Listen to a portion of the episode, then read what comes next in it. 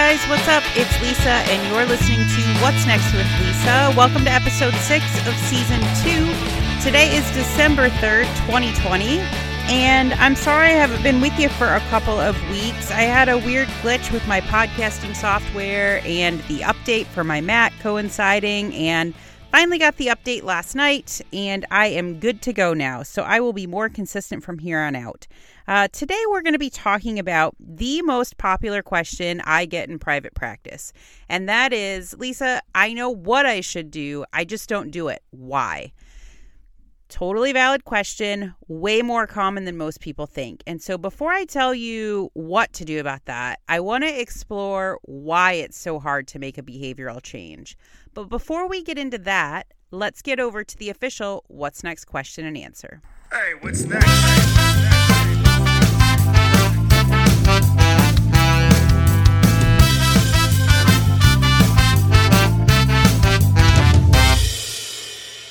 Empty Nexters. A million years ago, in episode five, I talked about anxiety. And rather than trying to make that anxiety go away or being hard on yourself for having it, I wanted you to start to ask yourself, how can I accept this as a part of my process and go a little bit further in understanding who I am as an individual and using it sort of to my advantage, right? And saying, all right, I just know that this is a part of me. This is how I problem solve how can I take this and accept it as a part of me and move forward with that knowledge? And I got a lot of questions about this because anxiety is something, especially in these times, that people are struggling with. And the most, I would say, prevalent question I got about this is exactly what I'm talking about. When I say accept it as a part of your process, I got probably five or six questions saying, How do I accept myself? How do I accept that that's okay?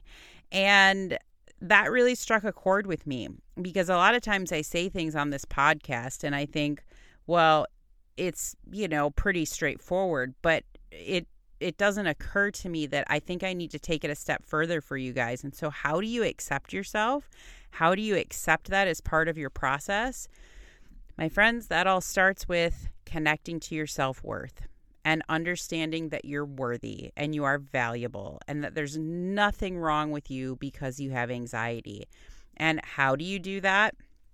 I want you to look in the mirror and have compassion for yourself and soften your approach to yourself because the harder you are on yourself, the worse those negative feelings feel. So until you practice actually being soft with yourself and saying, I'm human, this is really hard Anxiety is really hard. You're never going to be able to love yourself through it. You're going to try to reason your way through it or attack yourself through it. And what I really want you to start to try is rather than getting hard on yourself, I want you to say, How can I love myself through this? And by that, what I mean is, I want you to say, All right, what if this were my best friend having a really difficult day? How would I treat them? I would treat them, would I treat them with patience? Would I go out of my way to do nice things for them? Would I support them and love them? I would like to say yes. And so, what I'd like you to do to start to accept yourself is to do exactly that is to go out of your way to be nice, go out of your way to be proud, go out of your way to be soft with yourself, and understand that you're doing the best that you can. You are beautifully human. You don't have to figure this all out overnight, okay? One day at a time. Okay, guys, if you have questions, email me at what's next with Lisa at gmail.com. You can also find me on Instagram or Twitter at what's next with Lisa. And I'm always open to show topic ideas. I am open to your questions, thoughts, feedback, all of it. So let me have it. I'm doing this for you. So let's get into today's topic. The most popular, hands down question I am asked in private practice is well, how do I do that? How come I know what to do, but then I don't do it? And it is, to me, crazy how many people ask me that. And it when I first started in private practice, I thought, what am I not explaining correctly that people aren't getting this? And and uh, once I realized that it wasn't exactly me not explaining it, it was about people emotionally connecting to conscious thought, right? So knowing what you need to do and then emotionally connecting and doing that are two very different things, which a lot of times really creates an inner battle that winds up making you feel hard on yourself, like you've been defeated, like you're disappointed. And then you just throw your hands in the air and say, screw it, I'm done. And here's the thing though knowing what to do isn't necessarily just enough to get it done and change your behavior. And so that's what a lot of people say. Well, I know what to do. So why don't I just do it? And it is. It's one of the most frequently asked questions that I get from from clients and I think it's really confusing to a lot of people that although we may think that we know what life changes will make us happier or more fulfilled, we just often can't bring ourselves to make them. And it is frustrating, right? So let's talk about that. Let's talk about why that's such a difficult connection to make. So, basically what's happening is is that for every desire that you have or for every one thing that maybe you want to change there is some form that there's some form of change in your life that is also that also has a corresponding degree of, let's say, resistance, right? So for every change you want to make, whether you see it or not, there is a corresponding resistance in your brain that arises from basically just the human tendency to maintain the status quo. And I have a lot of people say, well, that seems ridiculous. I know my relationship isn't healthy. I know I'm not happy in my job. I know I shouldn't stay. Why would I want to maintain that status quo? Well, and here's why your brain somewhere along the way has learned that that feels like home. So every time you go to change it, that subconscious part of your brain rises up and says, no, no, let's keep this the same. This is safer. Trust me. And a lot of times we give into it. And so, like, even things that we see as positive or that we know will result in improvements they're met with resistance and often we sabotage those and you know we have maybe a conscious intention to make things differently than they to make things different than they have been but subconsciously we're sabotaging ourselves to just keep things the same. And so when we desire change and when that's something that we're aware of like i said there's this counter desire that we may not be aware of that actually prevents the change, regardless of what it is. It doesn't matter how important or positive it is. That's what happens. Here's here's the deal though. Here's where we get a little bit deeper. Basically, when you fail or you are unable to recognize and understand what your attachment is to the status quo, it's really easy to become frustrated, angry with yourself, others, the circumstances that you think are in the way, you start making excuses, and then you get angry at yourself, and then it just amplifies. It makes it way bigger, this resistance, right? Because you're like, this is painful, this is too hard. And so that just leads to greater resistance. And it's just a vicious cycle. And so here's the thing it's one of, you know, it's so tricky because when I say, if you're unable to understand your attachment to something, um, let's take, um, I don't know, let's take cigarettes, for example, right? Everyone knows they probably should quit. They're not healthy for you. There's a ton of research out there. You smell really bad. Your teeth turn yellow, the whole nine yards. You know why you should quit. Why can't you? And a lot of people would say, oh, well, because you're addicted to nicotine. Well, okay, I give you that like 2%.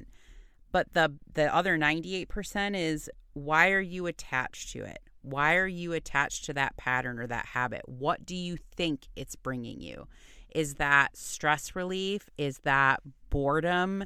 So you smoke? Is that social acceptance? What is that payoff? And why are you attached to that negative behavior? And until you confront what your attachment is, you're never going to be able to change it. Your your brain's just going to resist it because it thinks that you need it. That goes for partners, that goes for jobs, that goes for overeating, that goes for I mean every really poor behavior that we have um, a desire to change you've got to get really honest with yourself and say, why am I resistant to changing this? What do I think this is doing for me? And I'll give you an example. Let's take somebody um, going to a party or getting married, right? Okay, let's take somebody getting married and they tried their dress on and they found that, you know, a month before the wedding, two months before the wedding, it didn't fit. And they said, That's it. I am committing. I'm losing 20 pounds. I will not look like this on my wedding day. They were super committed to it. Um, and they're, you know, and so they seem like they're on this path of change, right? And um, they knew what they had to do, right? Take in fewer calories, uh, burn more calories, so work out, change the foods they're eating, uh, maybe join a gym, get a trainer, and get totally like into it, motivated, psyched because you have hit your quote rock bottom, right? Well, then what happens is that person, they may start really strong, come out of the gate, high hopes, um, made maybe even a lot of the changes they told themselves they would make. And then maybe for a few weeks, things went well. And then they started to get complacent and go back to old habits. And about a month into it, they started skipping some workouts. And then they stopped working with the trainer. And then they thought, oh, just one cupcake won't hurt. Because, see, that's the things with humans, guys. We can justify anything. And so maybe it was, I'm really stressed, I'll just have one cupcake. Or I deserve a little pleasure once in a while. I shouldn't deprive myself right? And so your brain starts to justify it. And then what happens is, wouldn't you know it, the wedding day comes and you don't fit in the dress. And you feel terrible about yourself. You're angry with yourself. You're angry at your circumstance. And you have really only you to blame for excuse making. And so here's the thing when we as humans make a conscious intention um, that comes into I guess, direct conflict with like these hidden commitments or our attachment to these negative things. We're not getting honest with ourselves about what we're justifying and why we're doing that, meaning that you're not holding yourself accountable and you're not being honest with yourself, right? And so you may come out of the gate really strong on something. And when that happens, not all the time, but a lot of the time, I call that um, white knuckling it. So you get really excited and you're going to use all this willpower and it's going to be great. But when that adrenaline wears off and life goes back to stressful and mundane and all these things are being thrown at you, it's really easy to say, What's the point? It's really easy to say, My attachment to eating this way, my attachment to smoking at lunch, my attachment to hiding in my office and not setting a boundary or being outgoing or whatever it is that we convince ourselves is better for us, um, that white knuckling, you start to slip. You start to slip because it's not sustainable, right? And nobody wants to live in a constant state of fight or flight or white knuckling. And the trouble with white knuckling, too, is it doesn't leave a lot of space to be compassionate and loving toward yourself. It's super intense. It's a tense way to be. You're fighting through it. You've got this, you've got this. And you never really take a breath to basically step back and say, Whoa, I'm really proud of myself. Or, you know what? It's okay that we didn't work out today. We'll get it tomorrow. And er, whatever the behavior is. And you don't allow a lot of room for self compassion. And so when you're talking about wanting to make a change with your behavior, or your habits, right? Um, finding things that we want to change, that's the easy part, right? Putting the work in to do it and understanding how to emotionally connect with that, that's typically where we go off the rails a little bit. And um, that's, you know, that's that's not where we want to be. And so you know, one of the age old questions is, oh, well, should I tell people to hold myself accountable that I'm working out seven days a week or I'm quitting smoking or whatever that might look like. And, and I tend to say, I don't know, no. Because social pressure and committing, that just adds more pressure and white knuckle tendency to you um, or to your circumstance. And so there's a couple of things that I want to talk about here. Um, I guess like the biggest reasons that a lot of behaviors, um, a lot of behavior changes actually fail right? And we talked a little bit about this, but now I want to get into a little bit more detail. So, when you are trying to change something and you're motivated by negative emotions, right? Fear or regret. And a lot of times we think, oh, well, that's the stuff that could actually inspire me to make a change. But I'm going to tell you that the opposite is actually true. So, there have been a lot of reviews and clinical studies that have found the least effective behavior change strategy, strategy were the ones that consistently focused on fear and regret. And why? Fear and regret are negative emotions. Fear and regret maybe get your adrenaline pumping, right? You're afraid, you got to fit into the dress, um, you've got to quit smoking, whatever it is, your adrenaline's pumping, and then life goes back to normal. And you're motivated with negative thinking, and white knuckling is not sustainable. It's not a sustainable thing to keep going. So you just kind of break, right? The other thing is you start too big and too vague. So I would tell you changing really all behavior takes time. Um, but when you go too big, like you come out of the gate saying, I've never run a day in my life, but I'm going to run a half marathon in whatever, two months, three months. Guys, not sustainable. So the trick here is to be proud of yourself for the progress you're making, set smaller goals, set attainable goals, and build on that momentum. Now, to do that, you have to accept yourself and love yourself exactly where you're at. You've got to give yourself some compassion, some patience, and some pride. Set small goals. So maybe you break it up by, I don't care, morning or afternoon or by day. So today, one time, I will get off the couch. I will go for a walk, whatever that is. I will tell myself I'm worthy. Um, and so start small, right? And don't focus on the end goal. I want you focusing on the process because we're all works in progress, guys. We're all beautifully human. I'm here to tell you that no matter what anybody's Instagram or Facebook or Twitter or TikTok says, nobody has it all figured out. We are all works in progress. Your best friend has to be you. It's the most important relationship you will ever take care of. Um, and don't forget that if you don't make a commitment to yourself, that is that's actually probably my number one thing that I see is a lot of people think, "Oh, when I know what to do, won't I just follow suit?" No. You have to be accountable to yourself. You have to wake up, get dressed, be accountable for wanting to change. Put the work in because you're worth it. Do it in small steps that focus on not what am I giving up, but what am I gaining? What opportunities do I have here? Um, it's not about, you know, oh God, I'm I'm quitting smoking, I'm giving it up, I'm quitting. No, you're gaining. Look at what you're gaining. You're not going to smell. You're not going to cough. You're going to be able to work out if you want to. Um, it's not about what you're giving up, it is what you're gaining. So please don't forget that as well a lot of this is mindset. And so, you know, here's the thing knowing what to do and when to do it are absolutely essential.